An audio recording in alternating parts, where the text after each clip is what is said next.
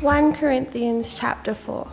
So then, men ought to regard us as servants of Christ and as those entrusted with the secret things of God. Now it is required that those who have been given a trust must prove faithful. I care very little if I am judged by you or by any human court. Indeed, I do not even judge myself. My conscience is clear, but that does not make me innocent. It is the Lord who judges me. Therefore, judge nothing before the appointed time. Wait till the Lord comes. He will bring to light what is hidden in darkness and will expose the motives of men's hearts. At that time, each will receive his praise from God. Now, brothers, I have applied these things to myself and Apollos for your benefit, so that you may learn from us the meaning of the saying, Do not go beyond what is written. Then you will not take pride in one man over against another. For who makes you different from anyone else? What do you have that you did not receive? And if you did receive it, why do you boast as though you did not? Already you have all you want. Already you have become rich. You have become kings, and that without us. How I wish that you really had become kings, so that we might be kings with you. For it seems to me that God has put us apostles on display at the end of the procession, like men condemned to die in the arena. We have been made a spectacle to the whole universe, to angels as well as to men. We are fools for Christ, but you are so wise in Christ. We are weak, but you are strong. You are honored, we are dishonored. To this very hour we go hungry and thirsty. We are in rags, we are brutally treated. We are homeless. We work hard with our own hands. When we are cursed, we bless. When we are persecuted, we endure it. When we are slandered, we answer kindly. Up to this moment, we have become the scum of the earth, the refuse of the world. I'm not writing this to shame you, but to warn you as my dear children. Even though you have 10,000 guardians in Christ, you do not have many fathers, for in Christ Jesus, I became your father through the gospel. Therefore, I urge you to imitate me. For this reason, I am sending to you Timothy, my son, whom I love, who is faithful in the Lord. He will remind you of my way of life in Christ Jesus, which agrees with what I teach everywhere in every church. Some of you have become arrogant, as if I were not coming to you. But I will come to you very soon, if the Lord is willing and then I will find out not only how these arrogant people are talking, but what power they have. For the kingdom of God is not a matter of talk, but of power. What do you prefer? Shall I come to you with a whip, or in love and with a gentle spirit? Uh, let's bow in prayer. Father, we want to thank you for the opportunity that we've got now to focus on your word. Father, we pray that uh, you would, by your Spirit, um, enable us to be free from distractions, uh, to think seriously about what your word is saying to us, and to give um, right consideration to how our thinking and our lives ought to be changed by it. We pray these things now in Jesus' name. Amen. What do you think of when a person is described as being arrogant? What's an arrogant person? What is arrogance? I checked up my free online uh, dictionary and it gave me this definition. It said that, and I quote, arrogance is an overbearing pride evidenced by a superior attitude towards inferiors. End of quote. Do you like that? Does that capture for you what I guess Aussies would say uh, arrogant person is someone who's stuck up, that they've got tickets on themselves and they kind of look down their nose at others. Does that sum it up better for you? Perhaps. What's the what what is the opposite to arrogance? That's a real question. What what do you think is the opposite to arrogance? What would you say? Humility. Humility. Yeah, that's humility is interesting, isn't it? Because uh, the humble person is the person who's got a right view of themselves. Uh, but when we are arrogant, we are blind to our faults. Uh, we only see the faults in other people. And uh, when we're arrogant, we're never in the wrong, are we? We're never wrong. Uh, when things do go wrong, whose fault is it? Somebody else's fault. Always somebody else's fault. Uh, we criticise, we complain about others, we run people down, we point out their faults. And arrogance is very damaging. It's damaging in a couple of ways. Uh, firstly, it, uh, it means that we're puffed up, that we have a, uh, an inflated view of ourselves, which is not helpful for us actually, uh, apart, quite apart from the fact that it's not helpful for others. Because it also means that we judge other people and we judge them very often wrongly and we, uh, we don't build them up, we tear them down. Uh, in fact, um, I, I say we, uh, just acknowledging the fact that we're all subject to arrogance because of our fallen nature, but it is uh, more of a more particularly a problem for some people than what it is for others. Uh, what we see in the passage that was read to us by Alyssa in 1 Corinthians chapter 4 is that arrogance was actually a problem in the Corinthian church. I wonder if you can open your Bibles up at that uh, passage, 1 Corinthians chapter 4. And you see, if you, if you go down to verse 18, uh, what does Paul say? Uh, he, he, kind of pinpoints the problem there. And he says in uh, verse 18, Some of you have become, what does it say? Arrogant. There you go. It was a problem in the church. Now, uh, Paul, we know, had there'd been correspondence backwards and forwards uh, between Paul and the Corinthians and there may have been stuff that they'd said to him which had uh, revealed this arrogance to him. Uh, it may also be that reliable people have reported to Paul of this uh, particular issue uh, that was going on in the church. And what we see here in chapter 4 is that uh, this arrogance had impacted the church in at least three ways. And what I intend to do uh, this morning is to unpack those three ways in which the arrogance had evidenced itself, and then kind of draw out some implications for you and me, uh, given that arrogance uh, may be a problem for us as well. So, how it had impacted the church?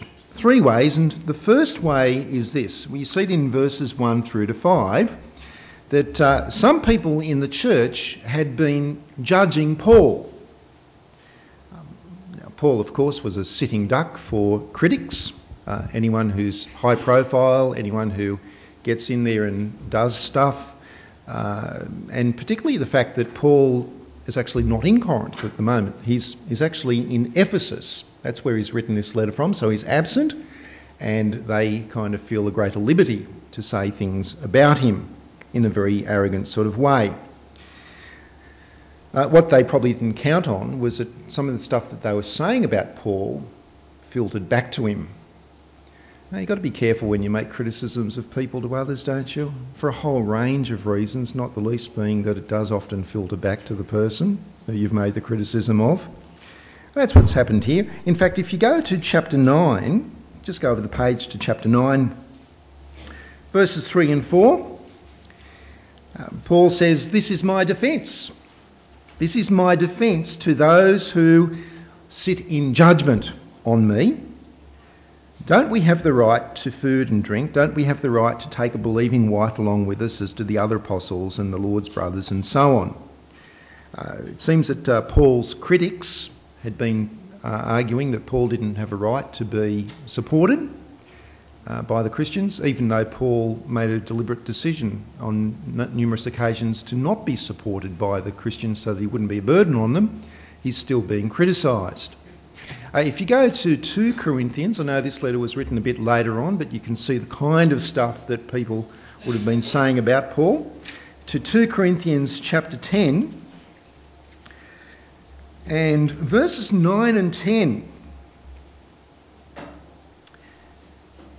He says, I do not want to seem to be trying to frighten you with my letters. That's good to know, isn't it? For some say, and he quotes, his letters are weighty and forceful, but in person he is unimpressive and his speaking amounts to a big fat zero. uh, what are they saying? Look, he's a good letter writer, but he ain't much of a preacher. Don't take much notice of what he says because what he says is pretty insignificant, doesn't mean anything. That's arrogant, isn't it? It's great arrogance. And that's just a sample of the criticisms against Paul. The, the question then is how does he address these criticisms? So go back to chapter 4 and have a look at what he says in verse 3. In verse 3, he says, I care very little if I am judged by you or by any human court. Indeed, I do not even judge myself. That's interesting, isn't it? What, why, why does Paul not care uh, if he's judged by the Corinthians? Why does he not care what they think about him? Uh, is that a sign that he is actually arrogant? No, no. Uh, it's because in verse 1, Paul and his, he uses the plural, uh, which means it's therefore referring to his co workers, in this case Apollos. Uh, Paul and his co worker Apollos are only, what does it say? What is their role? What is their status? They are servants. Whose servants are they? Christ's servants. And so who so Christ is their master. Who therefore are they accountable to? Christ. And see that's why in verse 5 in verse 4 rather he says that it is the Lord, it is Christ who judges him, not the Corinthians. See, the, the Corinthians are to be very careful about making judgments about the ministry of Paul and Apollos.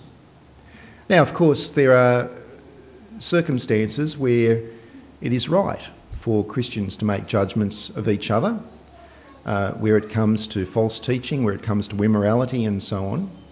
And we're going to see a bit more about that next week when we look at the next section uh, about some issues of church discipline. So uh, uh look forward to that next week. But here, Paul's point is that uh, the Corinthians are not his judge. Uh, because on the day of judgment, uh, it is God who will, will expose the motives of men's hearts. And what will be the basis of that judgment? Well, uh, again, if you look at um, uh, what Paul says here, it's not the issue of how eloquent he was as a speaker, how impressive he was. I mean, we can be impressed by people's eloquence, can't we? We can be impressed by how good they are at speaking, and those things are good things if they're used for the right purpose. But what about faithfulness? What about faithfulness?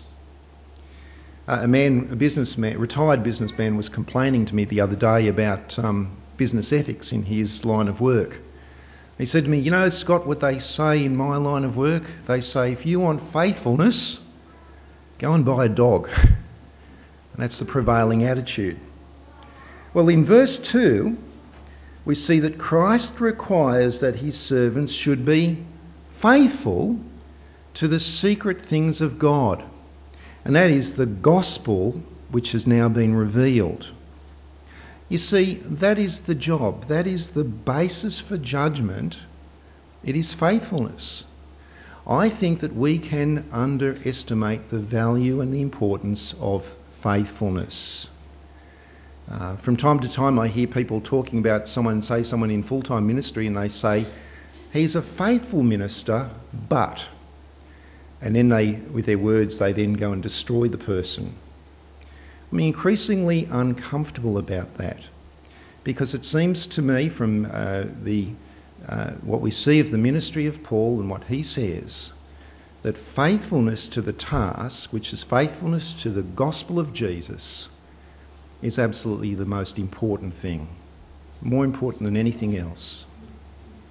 And we see, don't we, that sometimes there are people who may not be the life of the party, they may not be the most uh, brilliant and eloquent speaker, But as you get to know them over years, you see their faithfulness, sometimes under stress and under pressure, their faithfulness to God and to His gospel, and you learn more from that person uh, through that faithfulness than through any other way. I think we've seen that, uh, particularly in the life of June um, over the last few years. Now, the second way that arrogance has impacted upon the Corinthian church has to do with pride in men. Have a look at verses 6 and 7. Now, brothers, I have applied these things to myself and Apollos for your benefit, so that you may learn from us the meaning of the saying, Do not go beyond what is written. Then you will not take pride in one man over against another.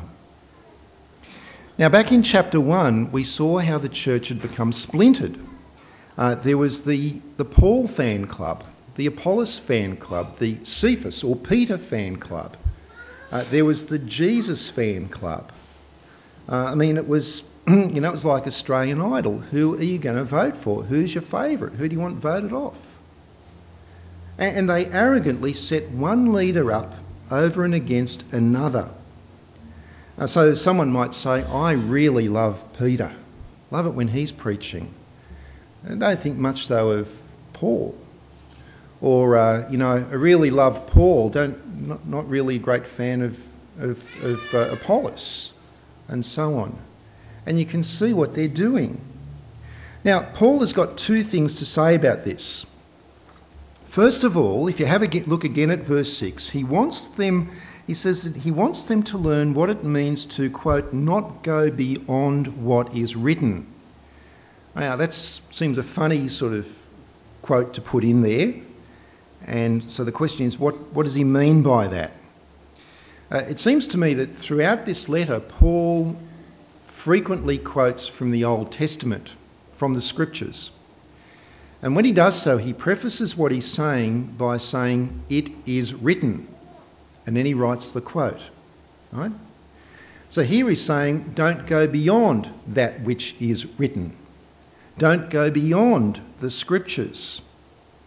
See, Paul doesn't want them to arrogantly idolise one leader and put down another one. Rather, he wants them to learn from their leaders. Uh, he wants them to learn what the scriptures say about God, about Jesus and to be changed by that. Now, uh, leaders who teach and preach the Bible through various forums uh, do need to work hard in order to show how interesting and how relevant the, the, the Bible is. Uh, you, you, don't actually have to make the Bible relevant. You don't have to make the Bible interesting. It is interesting. Uh, good teachers just show how interesting it actually is. But that, need, that does need work. The problem is, and so there's no excuse for laziness uh, in terms of, you know, teaching uh, the Bible and preaching and so on. But the problem is that when a preacher is especially gifted, the temptation that we have is to marvel at the preacher uh, rather than focusing on what God is saying in the scriptures through the preacher. You see the point? And, uh, and that's part of the problem here. But secondly, in verse 7, Paul asks a few questions. Have a look at verse 7. He says, For who makes you different from anyone else? What do you have that you did not receive? And if you did receive it, why do you boast as though you did not? See, why are they taking pride of, over one man against another? Uh, it's because they are not recognising that the, uh, the leaders and the people that they have are in fact gifts from God. You don't take pride, you don't boast about something which you have received, which has been given to you. And they're doing that. They need to recognise that these leaders, these men, are gifts from God, and therefore you don't boast about that Rather, what should you do? You should give thanks to God for that.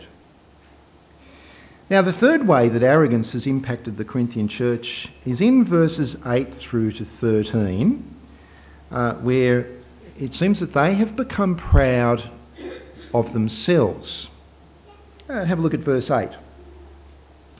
Already you have what you want, all you want. Already you have become rich. You have become kings, and that without us.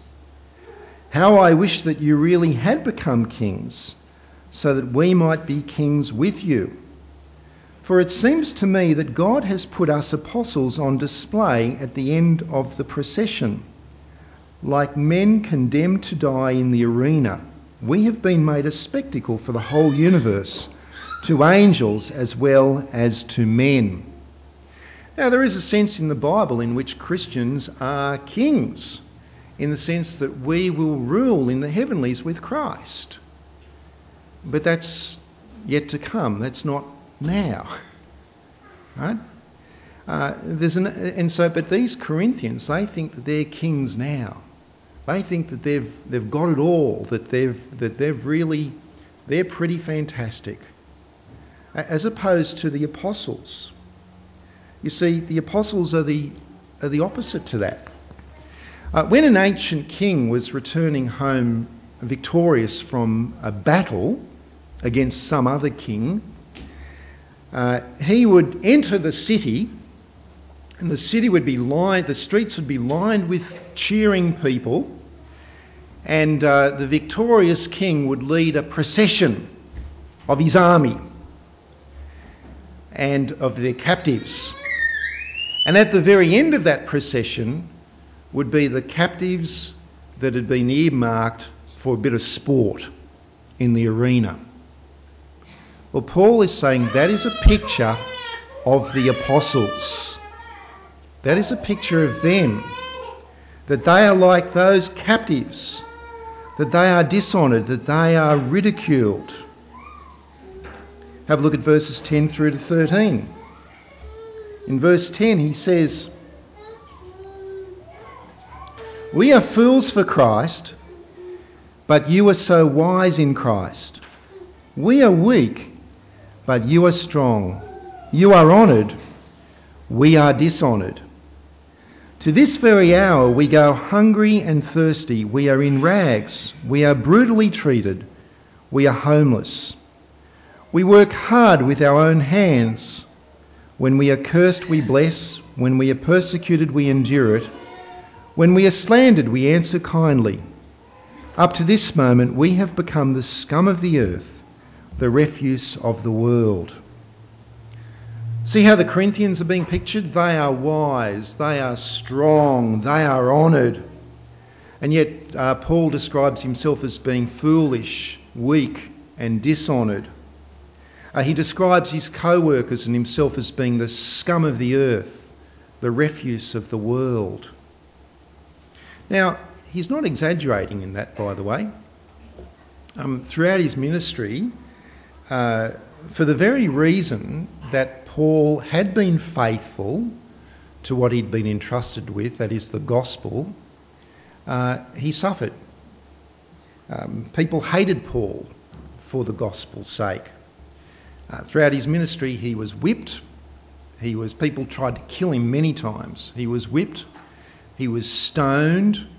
Uh, he was bashed up. The word there means pummeled with fists. Uh, he was thrown in prison.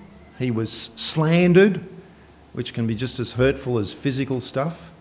Uh, he was shipwrecked three times. He spent a day and a night in the open sea. Uh, he says there in verse 12, if you look at it, that he worked hard with his own hands. Now, Paul made tents so that he wouldn't be a burden on the Christians. Uh, and that, does, that statement doesn't sort of leap off the page to us and say, wow, that's terrible that he had to work with his hands. Uh, that seems fairly normal for us. But in the Greek culture, uh, it was, you, you see, the Greeks believed that manual labour was very, very lowly, that that was the work of slaves. Slaves did manual labour, uh, not people who had any dignity and any status. And Paul's saying, Well, I was like that. I made myself like that for your sake. Now, friends, this is a far cry from the style of Christianity which says that if you turn to God, then you will live comfortably uh, in this life, that you'll be like a king, like a ruler now. Uh, I'm talking about the prosperity gospel, which um, some of you are familiar with. Uh, the idea of the, that the promises of heaven, of health, of wealth, of everything wonderful, actually are to be enjoyed here and now. Um, and it's a far cry from the Christian leadership which, uh, which leads the prosperity gospel and flows from it, uh, whereby the, the leaders receive incomes uh, from the church which are far in excess, far in excess of the incomes of ordinary people uh, and who, who live in, in luxury. Um, one prosperity preacher uh, I know of who was uh, asked why it, why it is that he always drives around in brand new luxury motor vehicles. And his response was uh, if you're going to preach it, then you must also live it. You've got to, you've got to walk the talk. And so, if you want your congregation to know that they must they are, they are able to receive all of the riches now, then you've got to set the example for that in your ministry. But, friends, to be a servant of our Master, Christ, who incidentally was nailed to a cross, uh, it's not a lifestyle of glamour. Uh, it is a lifestyle of sacrificial service. Now, Paul doesn't want to shame the Corinthians. Um, have a look at verse 14. He says, I'm not writing this to shame you, but to warn you as my dear children. Even though you have 10,000 guardians in Christ, you do not have many fathers. For in Christ Jesus I became your father through the gospel. Therefore I urge you to imitate me for this reason, I am sending to you Timothy, my son, whom I love, who is faithful to the Lord. He will remind you of my way of life in Christ Jesus, which agrees with what I teach everywhere in every church. Now, did you notice in verse 16 that Paul says there that he wants the Corinthian Christians to imitate him? And to some extent, you might think, well, hang on, that seems contradictory to what he's on about here because he's saying don't follow, you know, particular leaders. Um, but no, what he's saying is he's not saying don't follow them. He's saying don't be arrogant in terms of putting one man over and above uh, the other. You see, how is it that we best learn about God from each other? Um, we do so through teaching, don't we? as we teach and admonish one another in all you know, love. We teach one another about God in our personal relationships, in our small groups, here in church, in all sorts of ways. But you see, someone can be the most knowledgeable and gifted teacher or preacher, but the question is what about their character? Um, how, how do they live? Um, are they godly in the way that they live? How do they treat other people in their personal relationships? Are they humble, gentle, gracious, sacrificial? Are they prayerful? Are they loving people? You see, you and I, uh, we can learn so much from each other uh, when the gospel that we believe matches up with the life that we live. When you see that model of godliness in each other. And that's why we need to have relationships with each other. That's why church isn't a matter of just coming here on a Sunday, sitting in a pew, and going home. We're a community. We need to get to know each other's lives. And it's the value. I mean, I, I'm all for um, listening to, you know, CDs of preachers and watching, sometimes watching some people on television and conferences and all that sort of stuff. But uh, there is real value in you actually knowing the life of the person who teaches you the Bible, um, knowing what their character is like, knowing whether or not they're actually living it, because as they live it, they can be an example to each of us. And that's why in verse 17, um, Paul is sending Timothy to Corinth. He can't be there himself at this point in time, but he wants them to be reminded by Timothy that, uh, that he, he is living a life which is consistent with the, the gospel that he's preaching, uh, with what he teaches in all of the churches. They need to know that. Friends, arrogance had gained a foothold in the Corinthian church. And next week, what we're going to see is that uh, sin, when it is not dealt with in a church, spreads. It, uh, perme- it can permeate a church and it can become the norm in a church unless it's dealt with. But what about this sin of arrogance? Some people were arrogantly judging Paul. And on the one hand, he says, well, he doesn't care particularly much if they do judge him because Christ is his master, Christ is his judge. I want you to take a look at verses 18 through to 21 because there's a slightly different tone here. Have a look at it. Look carefully. He says, Some of you have become arrogant as if I were not coming to you. But I will come to you very soon if the Lord is willing, and then I will find out not only how these arrogant people are talking, but what power they have. For the kingdom of God is not a matter of talk, but of power. What do you prefer? Shall I come to you with a whip, or in love and with a gentle spirit? See, on the one hand, he doesn't care if the Corinthians judge him, but that doesn't mean that he doesn't care about this issue. He cares deeply about the welfare of the church. And so he's planning to visit Corinth and when he visits Corinth, he's going to find out how the arrogant people are talking and what sort of an impact, what sort of a power that they are having in the church. And this passage is a warning. Paul is warning them to repent of their arrogance. If they do repent, then when Paul comes to visit, guess what kind of a visit it's going to be? It will be a visit of loving, um, enjoyable, sweet Christian fellowship. They're going to have a great time when he comes to visit if they've repented of the arrogance.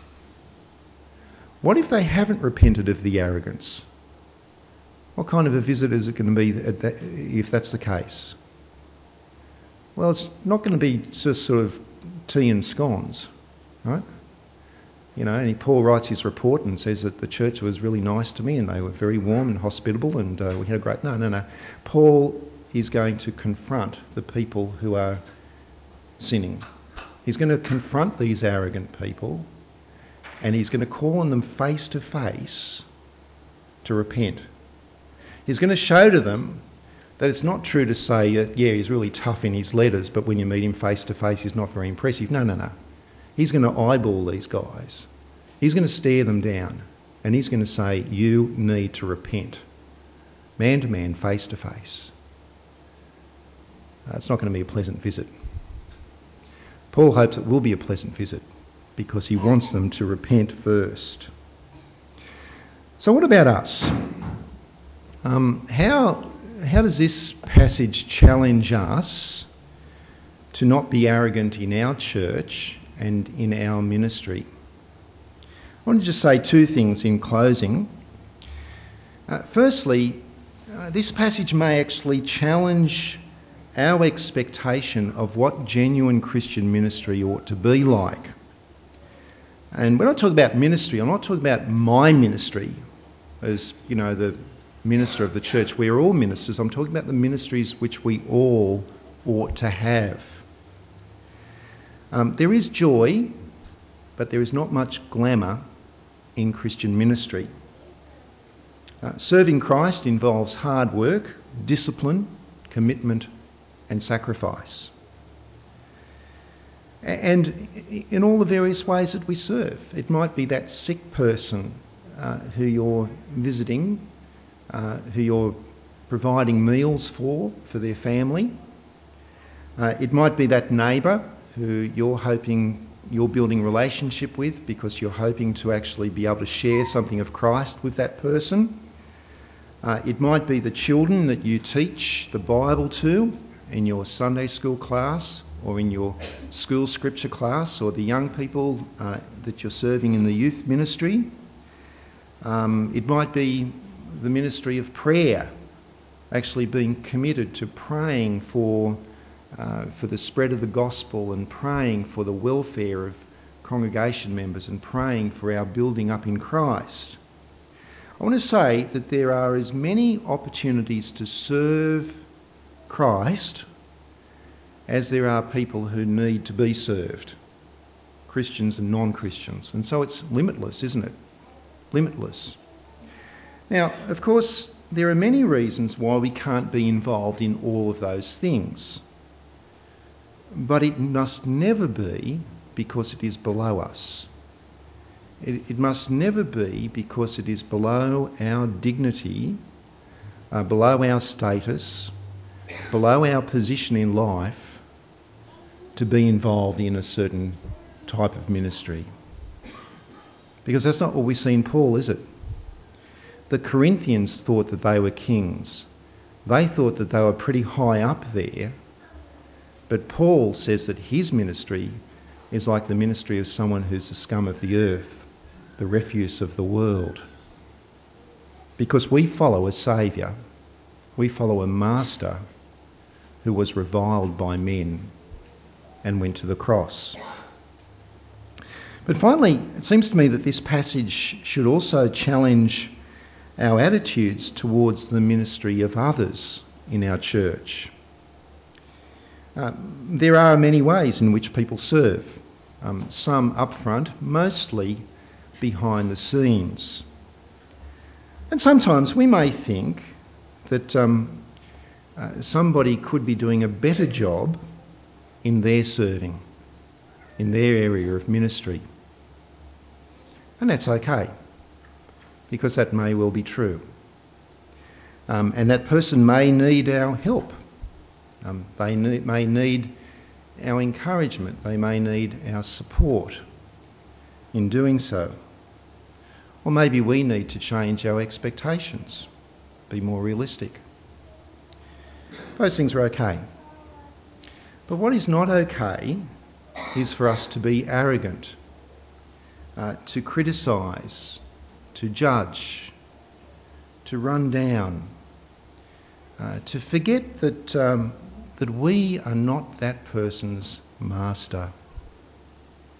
I shared with some folk a couple of weeks ago that some time ago I was in church and I was sitting next to a visitor and uh, there was something happening up front which wasn't quite according to plan, and the people who were doing that were working hard to rectify that situation. And a visitor turned to me and said, uh, My minister would not tolerate that happening in our church. He would be freaking out at this point. And I thought, well, those people serving are not, they're not serving me. I'm not their master. They're serving Christ. I happen to know that they were doing a very faithful job, very caring, very God honouring job of what they were doing. And so we don't freak out, we don't judge, we don't criticise. Uh, we might want to help them, we might want to put things in place so as to minimise the, op- the chance that that'll happen again. But we mustn't be arrogant. We must be humble and we must be thankful to God for each other and for the ministries which we're able to be involved in. So let's pray.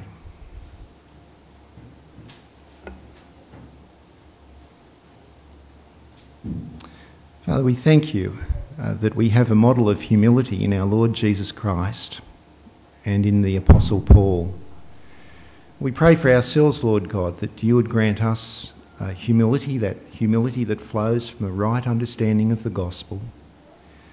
We pray that we would be humble uh, in the way that we serve, uh, that we would be prepared to serve in lowly ways. Uh, we pray that we would um, uh, learn from each other what you have to say in the scriptures and uh, not marvel at the teaching abilities of the other person.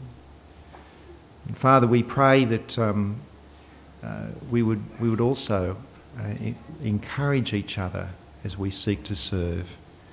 That we might be a congregation that is bonded together in love and in a common purpose of honouring you and serving Christ our Master. And we pray this in his name. Amen.